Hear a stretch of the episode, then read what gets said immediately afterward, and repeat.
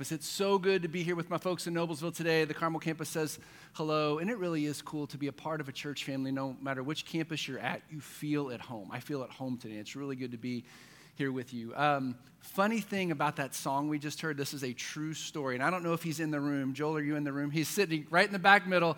That little Summer of Love, that's Joel's voice.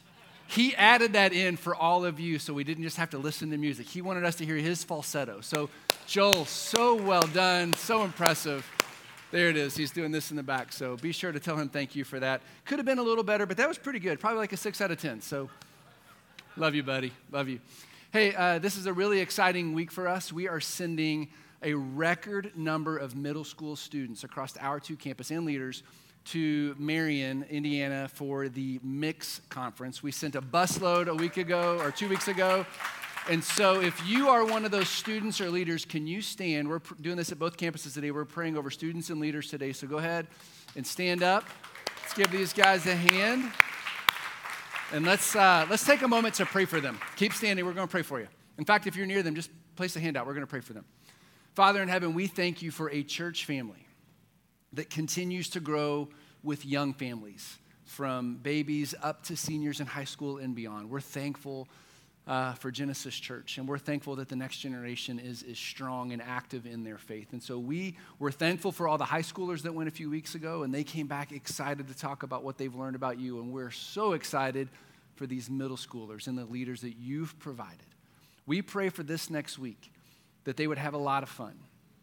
We pray that on occasion they would text their parents so their parents know that they're having a good time, that they're okay. But I pray that you would open their hearts and minds up to who you are, that they would see you, they would hear you, they would experience you in new ways.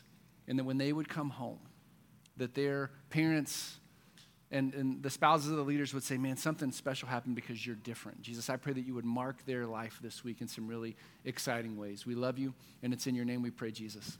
Amen. Real quick, last thing before we jump into today's message. I want to let you know how much we're going to miss this guy over here, Jose Torres, and his wife, Leanne. Let's give them a hand.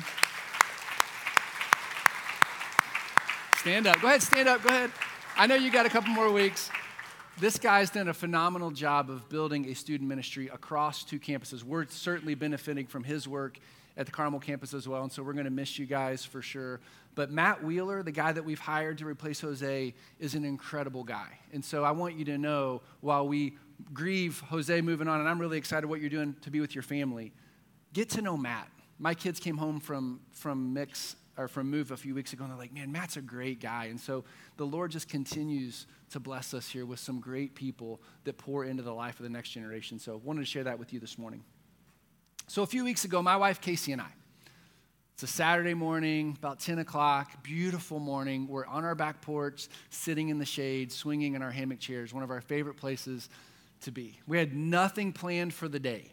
And so we're swinging there, and I don't know why, but for some reason, these words came out of my mouth. I said, I'm bored. Now, I wasn't like saying I'm bored, I need something to do. I'm like, I'm bored. I got a whole day ahead of me, and my wife, who I love, my very best friend in life, we've been married for twenty-one years in just a few weeks. She knows me better than anybody. She can speak truth to me. She can encourage me like no one else. The moment the word bored came out of my mouth, she said, oh, good, you can fix the, the storm door today. And I was like, oh, dang it. I didn't mean I was that kind of bored. And that's when I learned, kids, a very, very valuable lesson. Sometimes it's just better to keep your thoughts on the inside instead of sharing them with the people that you love the most, because they can hurt you the most.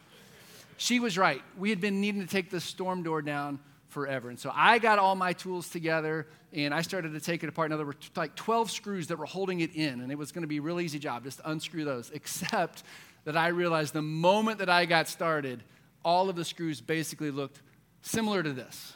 Completely, I mean, like stripped out. I looked at them and I was like, oh, this is bad. Let's go to the next one. I think that might be worse. All the way around. And so I realized I had to be really, really careful as I was unscrewing this thing. And the whole time I was doing it, I was gritting my teeth like, who's the idiot that did this? Well, that was also me. I installed the door.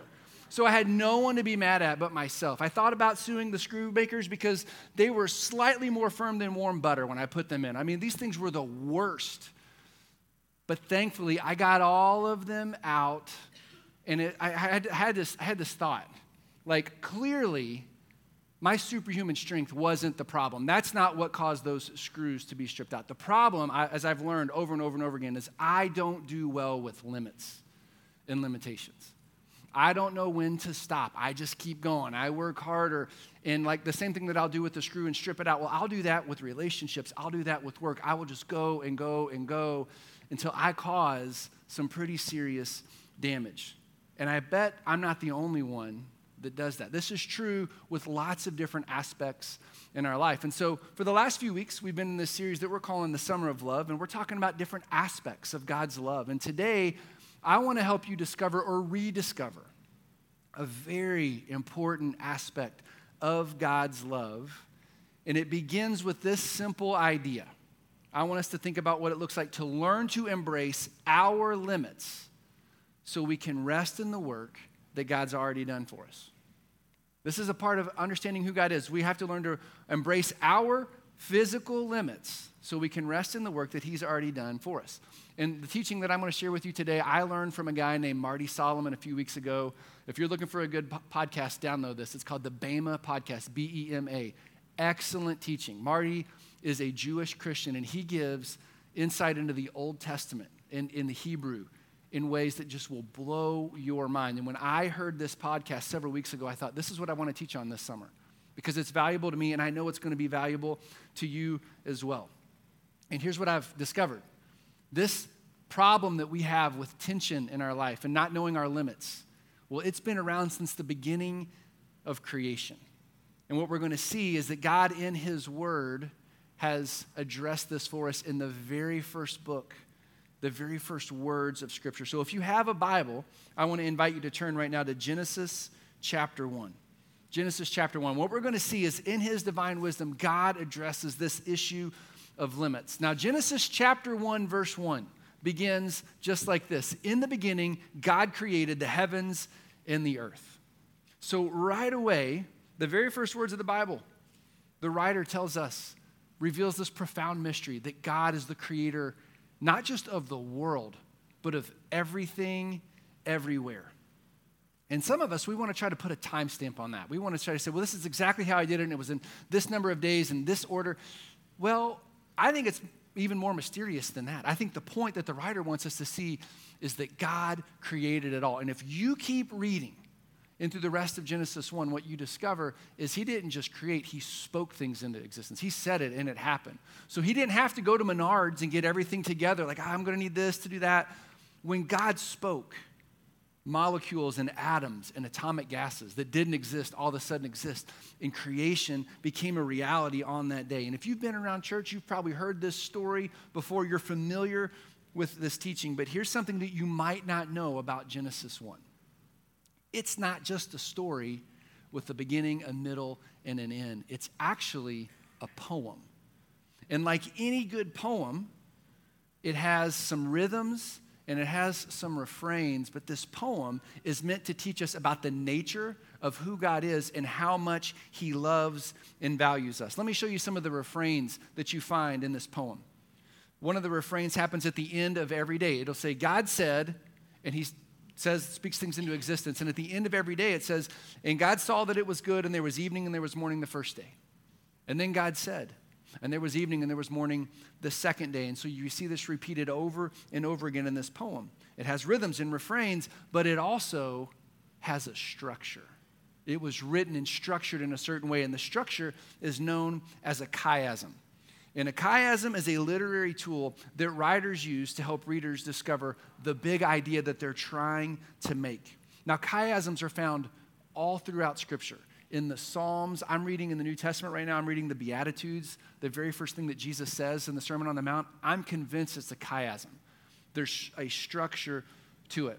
And, and a lot of times there's this mirroring pattern where chiasms tend to look like this. They'll either look like a diamond or an hourglass, and they point your attention towards this center point of the poem. And the creation poem found in Genesis one isn't just a story about how God created everything. It's actually a well-designed piece of literature that is meant to tell us something specific about who God is and how much he values us. Let me show you what I mean. If you look at the first few days of creation, this is what you'll find.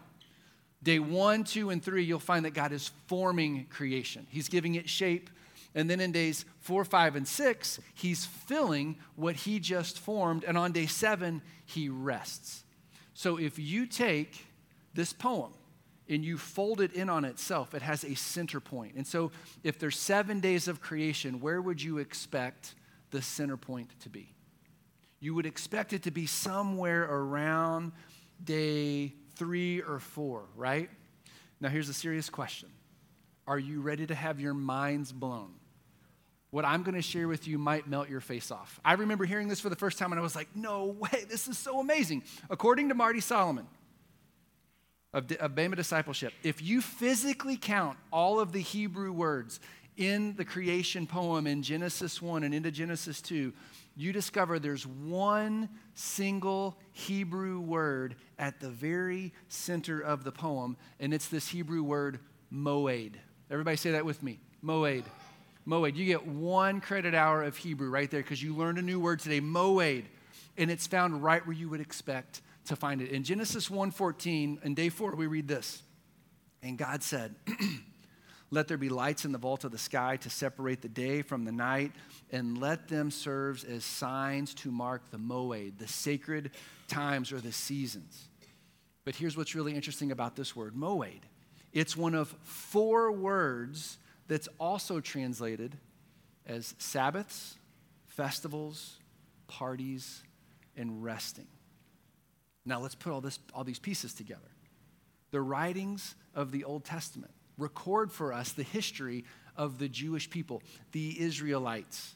And have you ever noticed that Sabbath is a really big deal in the Old Testament for the Jews? Have you ever wondered why? Why is Sabbath such a big deal for them? Well, from an Old Testament Hebrew perspective, it's because their sacred writings begin with this creation poem that has everything to do with Sabbath. And so, yes, Genesis one is meant to teach us about how God created the heavens and the earth. I'm not taking away from that, but there's actually something else that the writer of Genesis wants us to see, and it's that God has revealed a sacred rhythm of life that's meant to help us understand, again, the nature of who God is and how much he loves and values us as his creation. So let me give you some examples. If you go back to Genesis one, chapter two, at the beginning of day one, before God does anything with creation, we read this. In the beginning, God created the heavens and the earth. Now the earth was formless and empty, and darkness was over the surface of the deep. And so right away, we see in Genesis one, chapter two, at the beginning of day one, the earth was filled with nothingness. There was nothing. Now, if you fast forward and you go to day seven of the creation poem, found in Genesis chapter two, verses one through three, we read this. The heavens and the earth were completed in all their vast array. By the seventh day, God had finished the work he had been doing. So on the seventh day, God rested from all of his work. Verse three, then God blessed the seventh day and made it holy because on it he rested from all the work of creating that he had done. Here's the point. Day one begins with the earth being filled with nothingness. Day seven, God rests. He does nothing. And in the middle, there's this word, this moed word, which means to rest. So again, let's put all these pieces together. Why is this important? Why does this matter to me and you? Well, I want you to think of it like this. Who would have been the very first people to hear this creation poem after it had been written down? Who would it have been? Hebrew tradition teaches us that Moses wrote the first five books of the Bible: Genesis, Exodus, Leviticus, Numbers, and Deuterononomy. And so Moses, if you, in case you forgot who Moses is, he is the guy that God called and equipped to lead the Israelites out of their slavery in the land of Egypt to take them to the promised land. And the book of Exodus tells us that the Israelites had been enslaved by the Egyptians for four hundred years, and they had a really specific job that they were doing in, in Egypt. For four hundred years, they built bricks. This is a brick that my kids made out of Legos. They made it in no time. They had fun doing it. I promise you, the Israelites did not have fun building their bricks. So for four hundred years, they were building bricks, building bricks, building bricks. No break. They never got a break. For four hundred years, all they did was stack these bricks and build these bricks, because that's what they had to do. They were told that their value was in how many bricks they could produce. But now that God is leading them out of slavery and into a new life, the very first lesson he wants them to learn in this creation poem is how to moed with him, how to rest with him, how to Sabbath in him, because they had been told, oh, this is your, your va- this is your value. God says, this isn't your value. You're valuable because I created you with value. And he actually expresses that in the creation poem. On day six, in Genesis one twenty-six, after God's created everything else, the last thing God creates is man and woman in his image and likeness.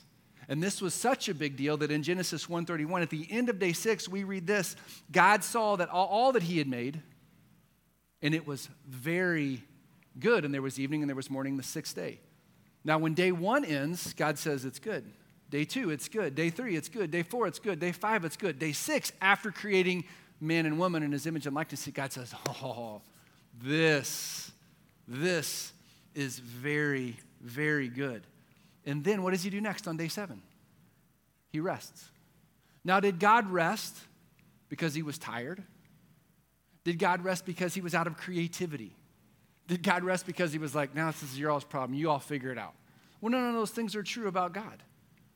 God rested because he wanted mankind to learn something really important. He created man and woman to work in his place. But before he released them to do the work that he had created them to do, he set aside an entire day before they did anything to rest with him. That's pretty fascinating, right? And you might be thinking, well, that's cool. That's good to know. But I'm an American, Jerry. We celebrated our independence a week ago. I've never been enslaved to the Egyptians. I've never been forced to build bricks. I'm free. And I realize that that's true in a lot of ways, but here's what you might not realize. We live in a world, we live in a culture that wants us to believe that we're playing out our own Egyptian narrative. We're told that our value is in what we produce. Let me give you an example. How many of you students have been told that your G P A is really important? You've been told this before? Oh, you got to have a good G P A. Like, your G P A is going to set you apart. Because if your G P A is good, well, then the colleges are really going to want to look at you. And if you have a good G P A, just pretend that this brick right here says school. I couldn't fit the word school on a brick that you all could read. So this one says school. And if you have a good G P A, well, now you can get into a good school. And that's prestigious in and of itself, because that matters, right? You walk around, oh, I went to such and such school. I'm, I'm, I'm kind of a big deal. And, well, that's going to set you up with some different social networks. Because if you can fit in with the right people, people are going to believe good things about you. Whether they're true or not, you can fool them, because this really matters. And we're building all these bricks. And that leads to, oh, man, if you can, all this works together, you can get a good job. You can get a career. How many of us are tempted to define ourselves by our career? This is what, this is who I am. This is what I do. And I want people to think I am a big deal because of this particular brick. And if I get this brick right, this is a good one, lifestyle. Because I can, I can wear things and drive things and live in things and live in places that people will assume certain things about me because, oh, I have made it. And we're just building these bricks, building these bricks. And here's one. Anybody building this brick? Anybody chasing after this brick? How many of you are trying to build up your four oh one k? Or, or if, if I can have more of this, I can feel really good about myself, because the more I have, the more I'm worth. The more I'm worth, the better I feel. The more power and prestige and influence I have. And we're just, we're just building brick upon brick upon brick. This, this is the world we live in, my friends. So yeah, you're not enslaved in Egypt. But we are enslaved to a world that says this determines your value and your worth. But God has something bigger. God has something better for us. And this, understanding this and seeing this, is why it's important for us to see and understand why Sabbath rest is so critical for us as followers of Jesus. Because while the creation poem of Genesis one does teach us that God created everything in the cosmos, there's also an underlying theme that God has created you with value. And he wants us to learn to rest in him first so that we can work with him later. Rest with him first This is, this is the whole point behind the creation thing. Rest in him first so you can work with God later. But the problem is we have thrown that out the window. We don't even think about like resting in God. Who has time to rest in God? Because we've got all these other things that we have to do. We've turned God's sacred rhythm and we've, we've turned it upside down completely. Let me give you a quick example. If you read through the creation poem of Genesis one, we talked about this earlier, the rhythm and refrain. At the end of every day, there's a phrase, and there was evening and there was morning the first day, and there was evening and morning the second day, and evening and morning the third day. Does that sound weird to you? Evening and morning? How many of you measure your days that way? We're the opposite. There was morning and there was evening. We wake up and we go and we collapse on the pillow, and there was Monday, and we collapse on the pillow and there was Tuesday. So who's getting it right?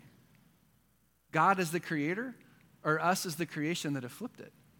I think it's safe to say if God created the rhythm, we should listen. We should pay attention to what God is doing. And so why would God create in this creation poem evening first and then morning? It's because he wants us to see, he wants us to physically rest with him first before we do anything else because our value is in him. He's, a, he's been accomplishing things without us forever. And he will continue to do it forever. He invites us, rest with me first, and then we can go work together. Resting in God first teaches us that he's the source of everything that we need. And learning to rest in God first teaches us that we're not valuable because of what we produce. We are valuable because he says we are. We are created in his image, in his likeness. In his book, The Emotionally Healthy Leader, pastor and author Pete Scazzaro points out that God's sacred rhythm looks like this. Sabbath and work and Sabbath and work and Sabbath and work and Sabbath and work. It, it like they counterbalance each other. Both are good, but you'll notice which one comes first. Our secular rhythm is this. Work, work, work, work, work, work, work, work, work, work, half day Friday vacation. Work, work, work, work, work, work, work, work, work, work, work, work, work, work, work, work. Casual Friday, those are fun. Vacation. Now, which one of those do you think is more sustainable? Which one of those sounds more life-giving? Can you see why God's, th- this idea of Sabbath rest is a gift to us? Can you see how this is God expressing his love for us? And I gotta be honest with you, if I have to convince you of this at this point, I don't know what else to say. I mean, it's right there in his word. You need to take it up with him. But here is my challenge. It brings up some really good questions. Like, what does it look like to incorporate this rhythm in our life, at this stage in life? Is it even possible? Where do I begin? And, and how do I know if I'm getting it right? I think those are really good questions. But I think to answer the question, let's just go back to the word moed. What does it mean? One of four words that we translate as Sabbath, festivals, party, and resting. When I learned this, I remember thinking those are different things. But the more I've studied it, I think I've learned they're actually explaining different aspects of the same thing. Pete Scazzaro describes Sabbath like this. He says, biblical Sabbath is a twenty-four hour period where we stop working, we enjoy rest, we practice delight, and we contemplate God. So let's break each one of those down. To stop in Sabbath means that we set aside an entire day to cease working, paid and unpaid. How many of you, your anxiety just spiked? You're like, that's impossible. We can't do that. We can't stop working, right? Thank you for the one person that was honest enough to raise your hand. It makes us anxious, doesn't it? But this is where we stop and we embrace our limits and say, oh, that's right, you've created it all. You've created me. You, you're going to do this with or without me. You probably have a better person picked out for my job than me, so I'm just going to rest in what you have and enjoy where I am for right now. So we stop from all paid and unpaid work, and that leads to rest and Sabbath. It means that we follow God's example of what he did on the seventh day where he rested. And so for some of us, that might mean that we sleep in and we take a nap later that day. It might mean that we take a walk or read a book or enjoy good food or hang out with people. And that leads to delighting in Sabbath, which means that we follow God's example of enjoying creation. What did God say after he created man and woman in his image and likeness? Did he say, that was cool? Huh. He says, that was very good. It's a, it's a statement of delight. And so here's my question. What brings you joy and what brings you delight? For some of us, it might be hiking or biking. It might be cooking or reading. or just hanging out. One of my favorite Sabbath activities is mountain biking, preferably with friends and my boys. I love it, and I don't like to just like ride a little bit. I like to ride hard. I like to wear my body out. It's a good thing for me physically. But I also know people that love to garden.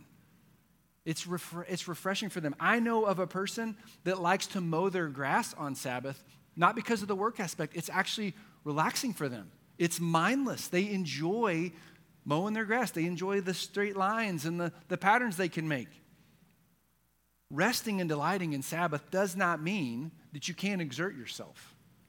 It means that you find something that you can do that recharges your body and your heart and your mind. And all of that leads us to contemplating God and Sabbath, which means we draw near to God through things like silence and solitude, simplicity, and slowing down. John Mark Comer has a, an amazing book called The Ruthless Elimination of Hurry. I would highly recommend this book. And he, he has a chapter on each one of those things I just mentioned. I love how Pete Scazzaro summarizes this. He says, Sabbath is a day to see the invisible in the visible. It's a day to recognize the hidden ways God's goodness is at work all around us by intentionally enjoying the grandeur of his creation in things like nature and people and art and food and hobbies and in music. And so this doesn't mean that all you do on a Sabbath day is read the Bible and pray and isolate yourself from people. You might need that on occasion. But what it does mean is that you contemplate God, you enjoy the goodness of his creation, and you you you pray for eyes to see him everywhere you look.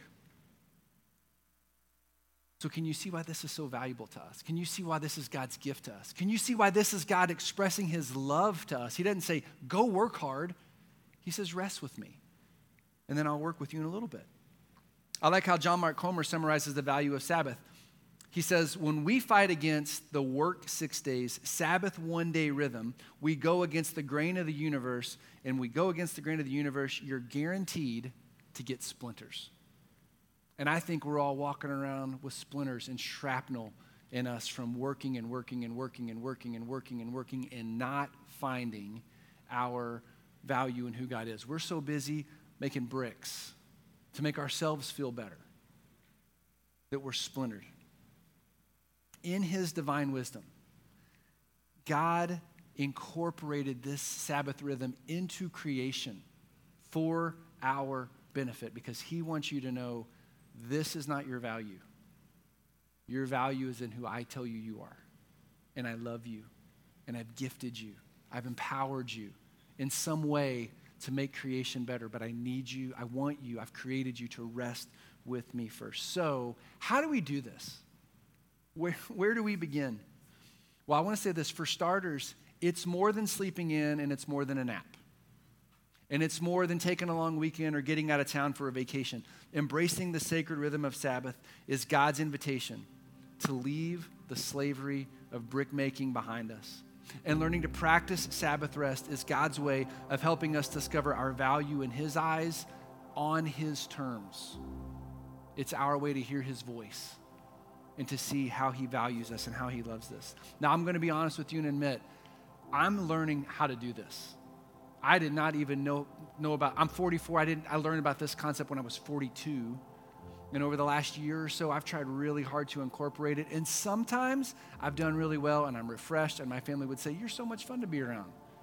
But other times, I get out of rhythm and my coworkers and my friends and my family are like, why don't you go somewhere and get away from the rest of us because you are not fun. It's not an easy thing, but here's the one thing. Here's a pro tip I'll give you. You have to start somewhere. You've just got to start somewhere. And so maybe for some of us this week, you need to make a verbal commitment and say, I'm not going to let work own me anymore. I'm going to go home at a reasonable hour and I'm going to have dinner with my family or my friends on a regular basis so that I can reconnect with humanity and be reminded that my work is just work. It'll be there tomorrow. One of the ways that I feel like God wants me to practice this is to practice what he does at the, at the end of every day of creation. He said, it's good, it's good, it's good, it's good, it's good. How many days do you leave work and think, it is not good? It's all, there's a mountain right there. I don't even know what I did today. Well, when I can say it's good, I've learned, you know what, I've got, I've done the best with what I had today. Didn't go the way I planned. There's a whole bunch of work waiting tomorrow, but it's good. I could die on the way home, and God's going to send Genesis somebody else to be the campus pastor in Carmel, and it'll be fine. Will I be missed? Sure. But God's got it all spinning anyway. So practice saying, it's good, God, I trust you. You're going to fill in all the gaps. You've been doing it all along. But maybe for some of us, it's not just work. It's the fact that we don't know how to sit still. And we run and we bounce and we go because we're afraid to miss out. We're afraid to fall behind, or we're trying to catch up, or we're afraid that people are going to think we're lazy or we're lame. That's brick building. That's other people's perception.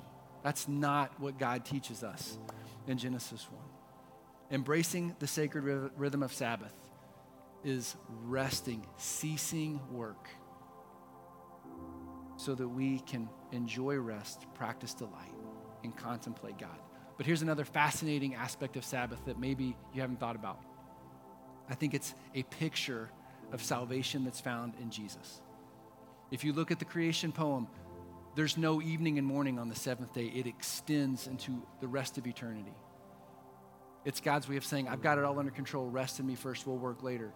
It's the same thing we see in Jesus. Jesus says, I will die in your place. I've died in your place. I've paid for your sins. I've done the thing for you that you can't do. I love you this much. Your Father loves you this much. Trust in me.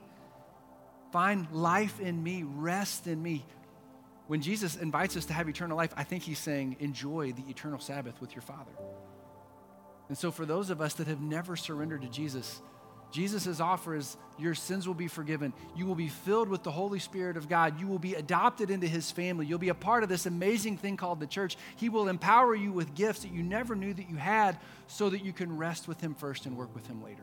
That is the rhythm God is going for in our life. So as we wrap up this morning, I want to challenge you. If you're a follower of Jesus and you're not practicing this rhythm, you're missing out.